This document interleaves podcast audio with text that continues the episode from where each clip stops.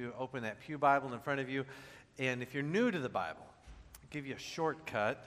You will find Joshua chapter 9 on page 190 in that Pew Bible. And uh, would love for you to have a copy of the Bible open and uh, um, walk with us through this passage together. While you're turning there, I'll tell you a story. The year is 2008. Sarah Tucholsky was a college softball player uh, for a school called Western Oregon. And Sarah and her team were playing against uh, another team called Central Washington. And Sarah was a, uh, a key leader on her softball team, a great player, she had never hit a home run until this particular day in 2008. She stepped up to the plate, the pitch came, she turned on it, she cranked it over the fence. Her whole team went crazy. They knew over the whole course of her career she had never, not once, hit a home run. This was her first one. As she went to round first base, she missed the base.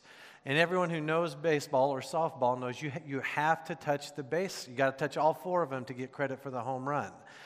She realized she missed the base. She stopped to turn and go back. And when she stopped, her knee bent weird and she tore her ACL. She immediately fell in the dirt and uh, was in tremendous pain, of course. She crawled back to first base and touched it. And then the question was well, what happens now? If she doesn't touch all the bases, she doesn't get credit for the home run. Her coach asked, Can, can I help her? Can I pick her up? Ask the umpire, Can I help her around the bases? And the rules of softball, the rules of baseball are clear. No, if she gets touched by anyone from her own team, she's automatically out. Two other runs had scored on her home run, but if she is touched, she's out. Uh, okay, well, what if we brought in another runner, someone else to help her? Well, that they could do that, but then she doesn't get credit for the home run. It's just a single. And then one of the girls from the other team, uh, her name was Mallory. She said to the ump, she asked, "Is there anything that says we can't help her?" And the umpires conferred, and they said, "No, there's nothing in the rule book that says you can't help her." And so Mallory and another one of her teammates from the opposing team picked up Sarah, they cradled her in their arms, and they walked her around the bases. And at each base, they stopped and lowered her down so she could tap the base. And they got her home, and she got credit for the home run. That's a picture from 2008 from that ball game. It made all the headlines. The whole world went crazy for this story. They won an ESPY for Sports Moment of the Year. Uh, it was incredible. And all the headlines called it this they called it sportsmanship. Incredible sportsmanship. But Christian people would look at this and give it another name. We would call it mercy. Sarah, who tore up her knee, received mercy. Mallory and her teammate from the other team, who the rules were in their favor, who this act cost them the game. They lost the game because of this. They showed mercy. Mercy makes headlines in a merciless world. And Joshua chapter 9 has one singular headline, and that headline is mercy. What are we talking about when we talk about mercy? It's a word we use a lot. We sang it this morning. We read it from Scripture this morning. What are we talking about when we talk about mercy? Let me give you our working definition for mercy today. Mercy is God's compassionate act in which He forgives the sinner and withholds the punishment that is justly deserved. So it's God's compassionate act, it, it comes from His love for people. Uh, it's for sinners, and it's a withholding of punishment that the sinner justly deserves. There's a difference between grace and mercy, and we've talked about this before in a real simple definition. Grace is receiving the good thing you don't deserve, mercy is not receiving the punishment you do deserve. So, grace, the good thing you don't deserve, Mercy is missing the punishment that you do deserve. Joshua chapter 9 is all about mercy. Our study of the book of Joshua has been a roller coaster ride so far, hasn't it? I mean, we started off just gangbusters, just this is awesome. God's parting the water of the Jordan River. Israel walks across, they're taking possession of the promised land. This is a monumental moment in the history of Israel. Uh, they are entering the promised land with a twofold mission. First of all, the army of Israel is God's chosen instrument of judgment against the sinful inhabitants of this land. In what's called Canaan, there are multiple groups of people, multiple different tribes who have sinned against God and against each other, and God's patience has been extended generation after generation, and finally now Israel is here as God's hand of judgment against them. Second part of their mission is not just to enact judgment on behalf of God, but is also to take possession of the land because it is from this piece of property that God has designed for Israel to be a kingdom of priests through which all nations on earth are blessed by God. They are to be the conduit of God's blessing to all nations. And so we started our study of Joshua with their entrance into the promised land. God parts the raging floodwaters of the Jordan River in this incredible scene. And then they set up camp at this place called Gilgal. And as you read through Joshua, Gilgal is like their home base. They'll go back to it over and over again throughout the conquest. From Gilgal, they go to their first city, Jericho march around the city. The walls come down. They take Jericho. We learned about God fighting for his people and giving them victory there in Joshua chapter 6. From Jericho, they go to Ai, a much smaller town, which should have been a simpler victory, but instead, you remember, they got walloped. And the reason for Israel's defeat by Ai was because of sin in the camp of Israel. A man named Achan had taken some things he should not have, he was not supposed to, and as a result, God's anger burned against Israel. Achan met God's judgment. The situation was rectified. Israel returned to Ai, and last week we saw Israel uh, secure victory over Ai. And that brings us to Joshua chapter 9. Now, uh, I have good news for you about Joshua chapter 9 no one dies in Joshua chapter 9. That's a welcome reprieve. I mean, we've been through some heavy territory in the book of Joshua. Chapter 10, going to make up for it big time. Chapter 9, nobody dies. It's a welcome reprieve. And that reprieve comes in the form of God's mercy. How much do you know of God's mercy? If those closest to you were to describe your character, what are the ways in which you are like Christ? Would you be described as a person of mercy? You should be. Do you want to be like Jesus? You, you, want to, you want to see the life and character of Christ reflected in your life? Then it is for all of us to know and experience and live out the mercy of Jesus Christ. My purpose in preaching this passage today is that we would be transformed as individuals and as a church by the mercy of God. That transformation means we receive mercy. That transformation also means we give mercy. So, if we're going to be transformed by God's mercy, we have to understand with clarity this most basic concept of God's character and our life with Him. Joshua chapter 9 answers three questions for us about God's mercy. So follow along with me as I read Joshua chapter 9, starting in verse 1.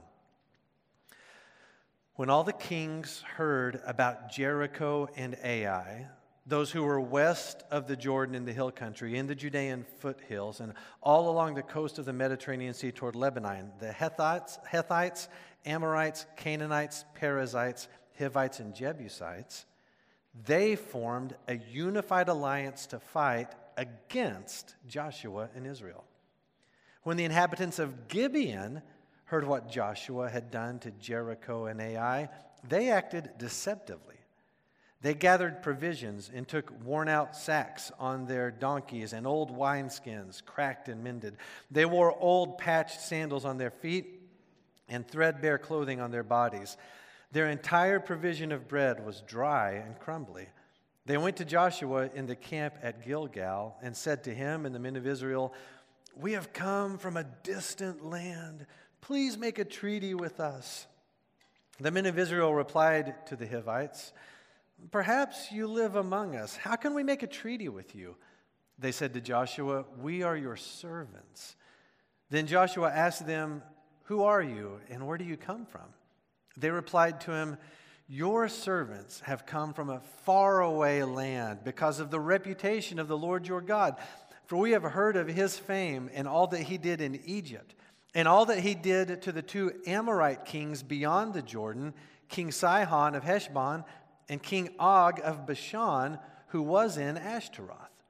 So our elders and all the inhabitants of our land told us, Take provisions with you for the journey. Go and meet them and say, We are your servants. Please make a treaty with us.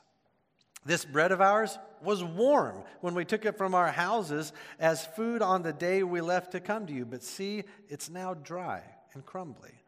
These wineskins were new when we filled them, but see, they are cracked. And these clothes and sandals of ours are worn out from the extremely long journey. Then the men of Israel took some of their provisions, but did not seek the Lord's decision. So Joshua established peace with them and made a treaty to let them live, and the leaders of the community swore an oath to them. Three days after making the treaty with them, they heard that the Gibeonites were their neighbors living among them. So the Israelites set out and reached the Gibeonite cities on the third day. Now their cities were Gibeon, Chephirah, Beeroth, and Kiriath Jearim. But the Israelites did not attack them because the leaders of the community had sworn an oath to them by the Lord, the God of Israel. Then the whole community grumbled against the leaders. All the leaders answered them, We have sworn an oath to them by the Lord, the God of Israel, and now we cannot touch them. This is how we will treat them. We will let them live so that no wrath will fall on us because of the oath we swore to them. They also said, let them live. So the Gibeonites became woodcutters and water carriers for the whole community as the leaders had promised them. Joshua summoned the Gibeonites and said to them, Why did you deceive us by telling us you live far away from us when in fact you live among us? Therefore, you are cursed and will always be slaves, woodcutters and water carriers for the house of my God. The Gibeonites answered him, It was clearly communicated to your servants that the Lord your God had commanded his servant Moses to give you all the land and to destroy all the inhabitants of the land before you. We greatly feared for our lives because of you, and that is why we did this. Now we are in your hands. Do to us whatever you think is right. This is what Joshua did to them. He rescued them from the Israelites, and they did not kill them. On that day, he made them woodcutters and water carriers, as they are today, for the community and for the Lord's altar at the place he would choose. It's a great, great story. Uh, I think there's some comedic relief in here, if, if, if it can be called that. Uh, the whole dress up, the whole charade that the Gibeonites play is really fascinating. And uh, the Gibeonites put all this on display for the sake of securing their own safety. And in doing so, they meet the mercy of God in a most unusual way, a way that you and I couldn't script. In the Gibeonites and in the Israelites, we see God's mercy on display. So, what are we talking about when we talk about mercy? This passage answers three questions for us about God's mercy. We're going to do it in a Q&A format this morning. The first question it answers is this What is God's mercy like? And the answer is that God's mercy is gloriously undeserved. What's his mercy like? What's the nature of it? The very character of his mercy, it is gloriously undeserved. So, two people, two groups of people experience God's mercy in Joshua 9. First is the Gibeonites, and second is Israel. So the Gibeonites are going to answer this first question for us. Israel will answer our next question. Now, it's easy to fall in love with the Gibeonites, I think, anyways, because they're so clever. They are funny, they are audacious. So let's take a moment and explain their deception. Their goal in this is to save their own skin by forming a treaty with Israel.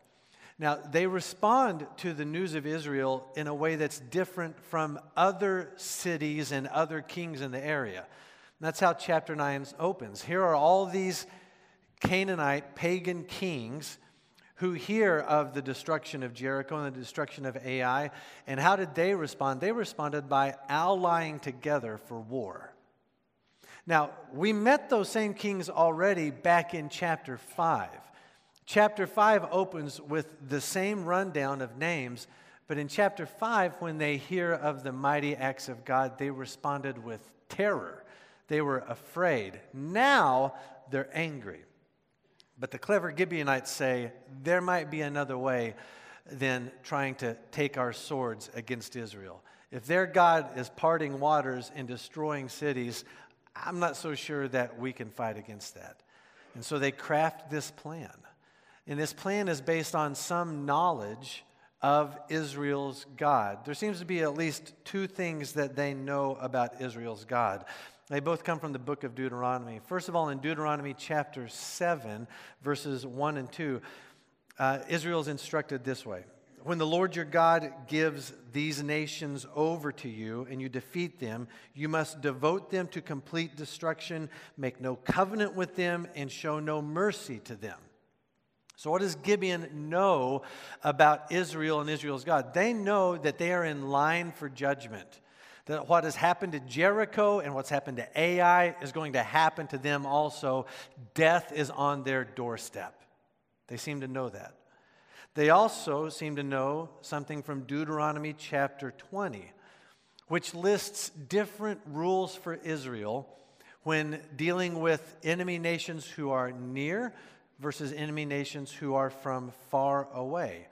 And in that passage, they're instructed to let peoples from far away live, but to exact God's judgment on those who are nearby.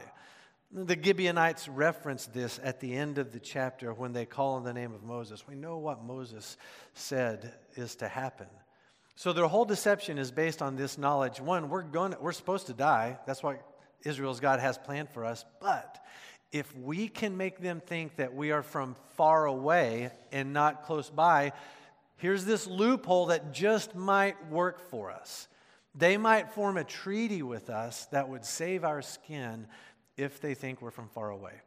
So they dress the part. They probably got the, the jankiest looking donkeys, right? The oldest, most worn out animals, and the worst clothes. And then they, they took old bread and they put the old bread and old wineskins on the donkey. I mean, they, they do so good at, at looking like they're from far away, like they've traveled this long distance.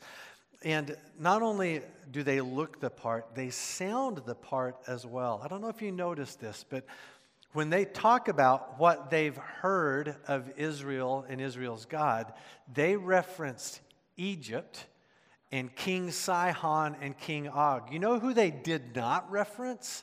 They didn't reference Jericho or Ai. And why is that? I think it's because people who are near would have heard of Jericho and Ai. But it's only people who are from far away that would not yet have heard of those things. So that would have could have been an obvious tell. Oh, we heard what happened to Jericho and Ai. How did you hear that if you're from so far away? I, I, I mean, no, I mean, someone told us. We just we heard about it, the news, whatever. So they only reference old things. Those old things are still knee rattling and terrifying, but still it's old things. So they've, they've thought through these things all the way. They're so good. And then to seal the deal, they give the Israelites some of their crumbly bread to prove that it's old, so therefore they must be from far away. Hey, th- it was warm when we left. It was sourdough when we left, and now it's a, what a Nature's Valley granola bar. I mean, look at it; it has utterly transformed in the time. The, how, you can't explain that except for miles and time. We're obviously from far away. It's easy to love these guys, but don't be deceived. The Gibeonites are not a tribe of clowns. They are grotesque sinners against God and against each other. They are deserving of the judgment that God has decreed for them. God describes in small part the reasons for their judgment. In Exodus chapter 23, verses 23 and 24, God identifies their idolatry as well as their detestable practices. So they have rebelled against God, they have rejected His grace, and they therefore commit horrible acts against each other. The Gibeonites deserve God's judgment, and yet they found the mercy of God. Now, you might say, but they, they got their treaty with Israel through deception, so it shouldn't really count. And I would say, thank you for making the point that mercy is undeserved. It is not for the clean Gibeonites, the Gibeonites with potential, the Gibeonites who are better than the Hethites. It is for people who do not deserve it, full stop. Mercy is not a reward, it's not an achievement, it is gloriously undeserved. And so, what is it that makes God's mercy so incredible, so glorious? Look, it's, it's not just the removal of punishment, though that is a big part of it, but rather it is the application of God's compassion. It's His love to sinners. The only people who experience the mercy of God are people whom God loves. Any place we see God's mercy, we see God's love in action. And throughout the Bible, there's this inseparable connection between God's mercy and God's love. Let me just show you two examples from the Bible that you might be familiar with. In Lamentations chapter 3, starting in verse 22, we're told, Because of the Lord's faithful love, we do not perish, for his mercies never end. They're new every morning. Great is your faithfulness. It's his love that awakens us with mercy day after day. And then in Ephesians chapter 2 verse 4, but God who is rich in mercy because of his great love that he had for us. When Paul describes our salvation by grace through faith, he connects the love of God with the mercy of God. So, mercy is incredible because it is God's love given to the unlovely and the undeserving. His mercy speaks to us of our value to Him. Listen, God loves you. That's not cliche. That's not bumper sticker material. That is atomic, earth shaking, magma erupting truth that changes your life to know that God loves you, sinner that you are. He has mercy for you. And that's something praiseworthy about our God. His mercy is gloriously undeserving.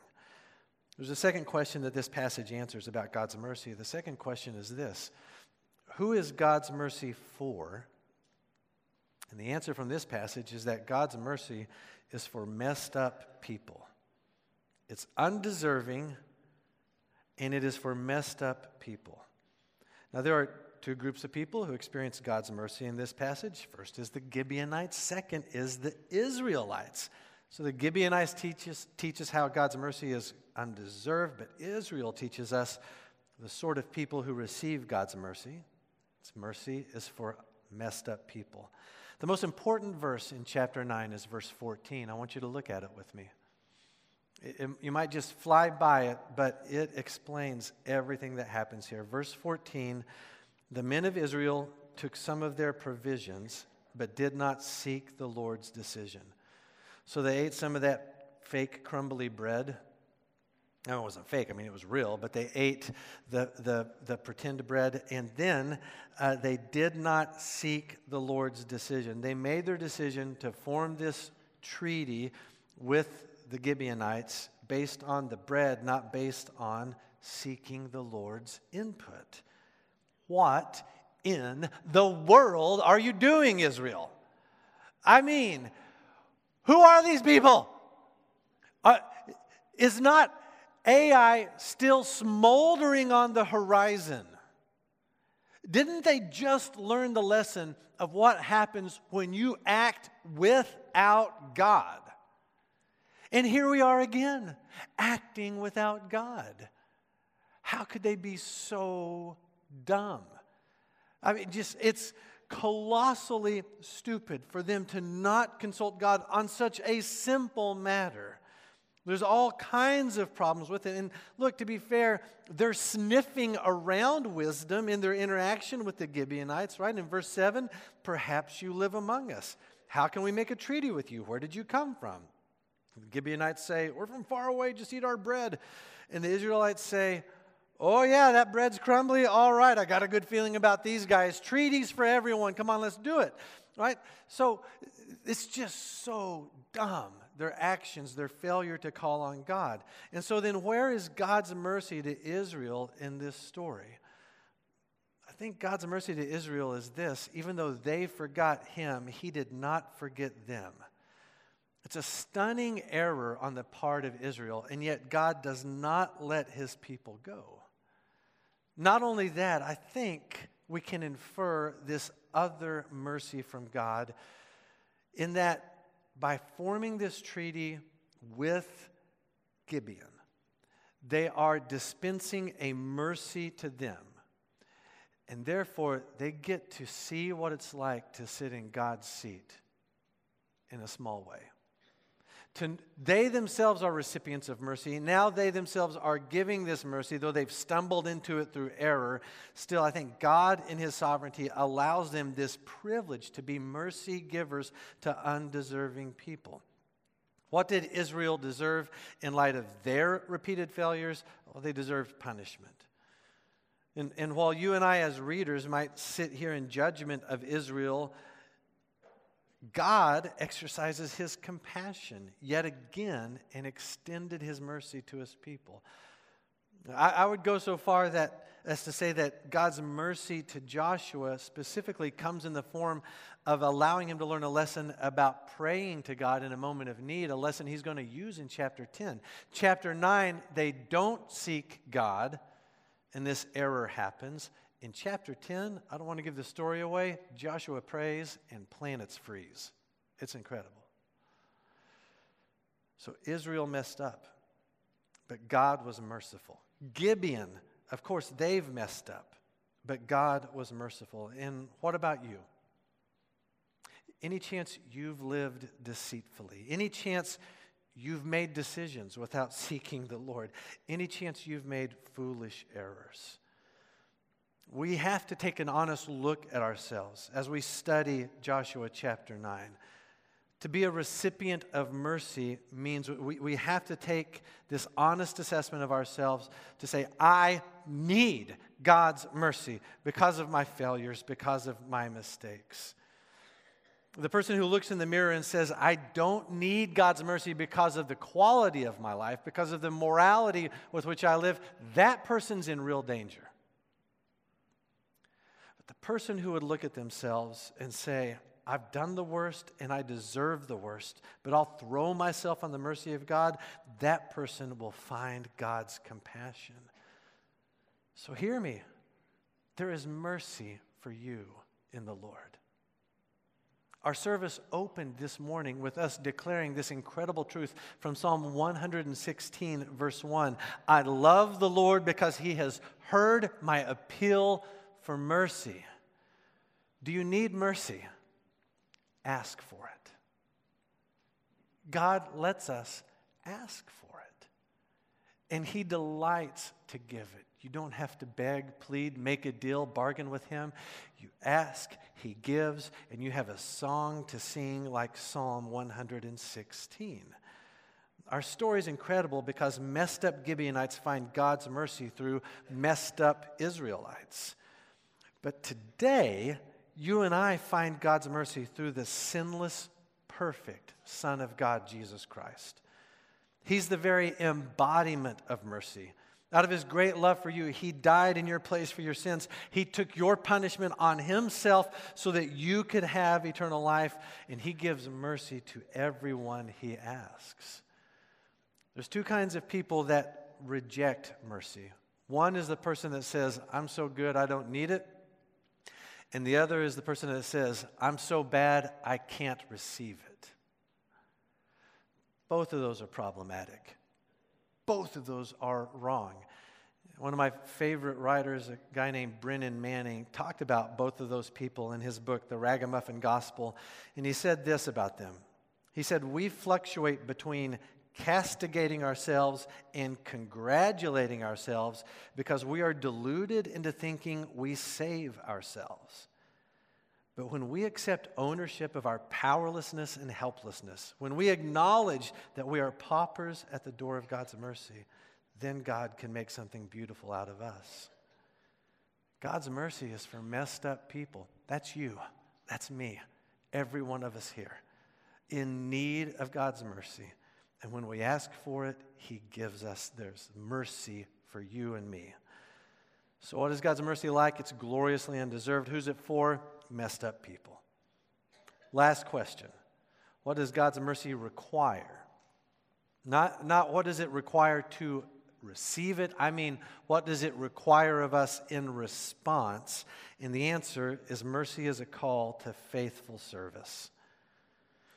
So, God's mercy on Gibeon and his mercy on Israel has different results for each group, but still there's a life of faithful service. There's a response of mercy to mercy.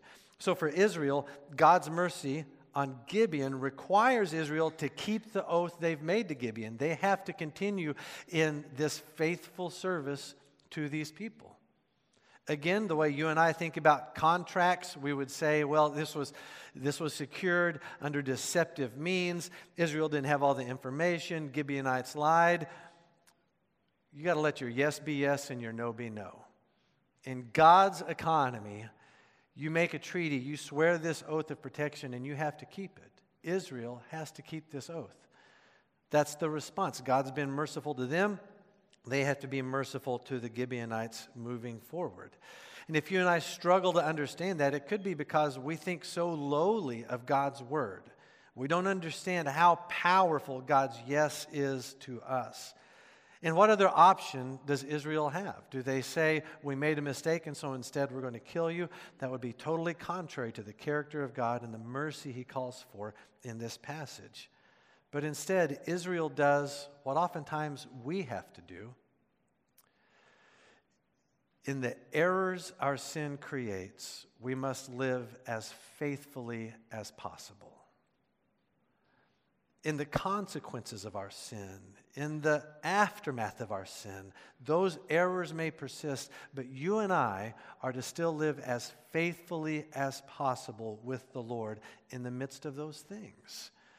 Sin, mistakes are, are, are not an excuse for us to live to our flesh or to, or to jettison our faith and hope in the Lord.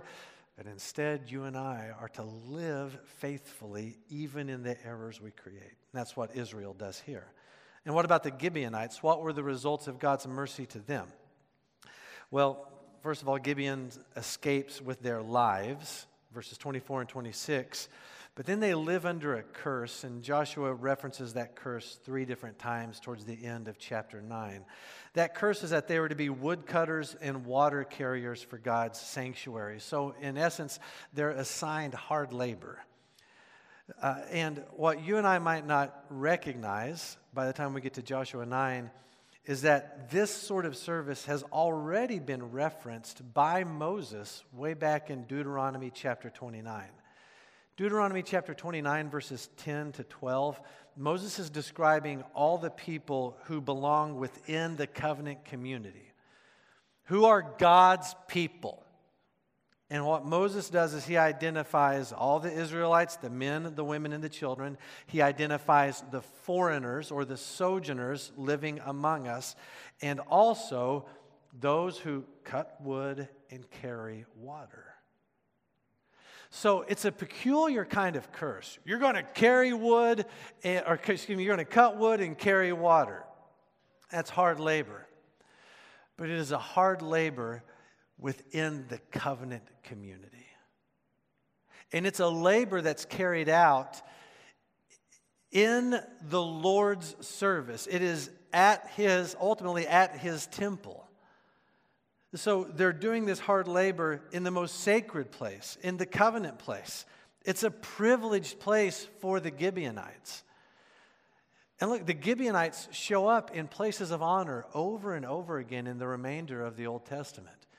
In 2 Samuel, uh, King David defends their honor. In 1 Chronicles chapter 12, we meet a man named Ishmaiah of Gibeon, who is one of David's mighty men. In Nehemiah chapters 3 and 7, Gibeonites are referenced as those who survive the Babylonian exile. They return to Jerusalem to help rebuild the wall and continue their service to the house of the Lord. The Gibeonites receive the mercy of God, and then they live out generation after generation this faithful service to God. And so it is for you and I today that as recipients of God's mercy, we are to be dispensers of that mercy as well. We must be givers of God's mercy in faithful service to Him. Jesus spoke to the religious professionals of his day in Matthew chapter 23, and he called them hypocrites. And do you know why? He said, You will obsess over how much you tithe but you withhold mercy. I'll give a tenth of my salt, a tenth of my paprika, a tenth of my garlic powder, a tenth of my coins, but you won't give an ounce of mercy. Jesus called that person a hypocrite. God said in Habakkuk chapter 3, Jesus repeats it in his ministry I desire mercy, not sacrifice. We would rather give songs than we would mercy. Church, we've got to examine our hearts on this. Are we people of mercy? And I'm not here to lay a burden on you this morning as if to wag my finger and be like, you got to be merciful. Just get tough and do it. Jesus in Matthew chapter 5 said, Blessed are the merciful. I'm pointing you to blessing this morning. Do you want the blessings of God? Then, brothers and sisters, we are to live as merciful people.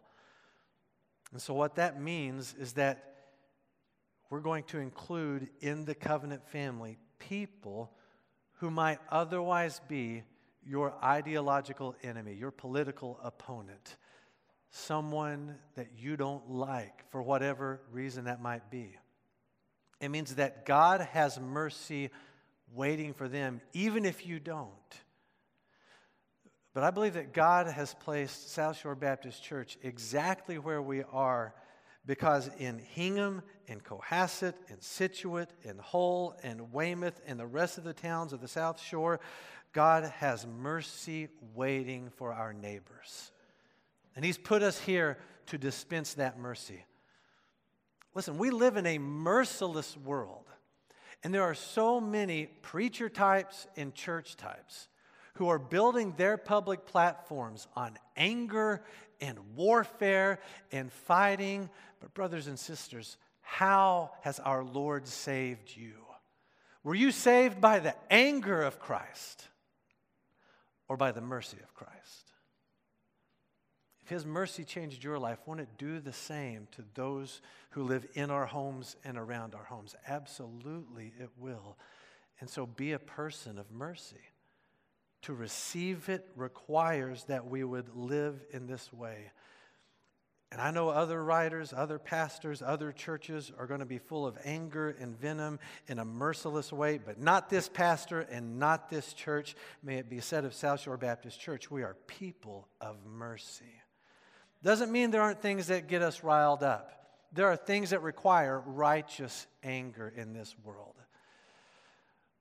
But our call from Jesus Christ is to be merciful just as our Father is merciful. He didn't make a mistake when He told us that.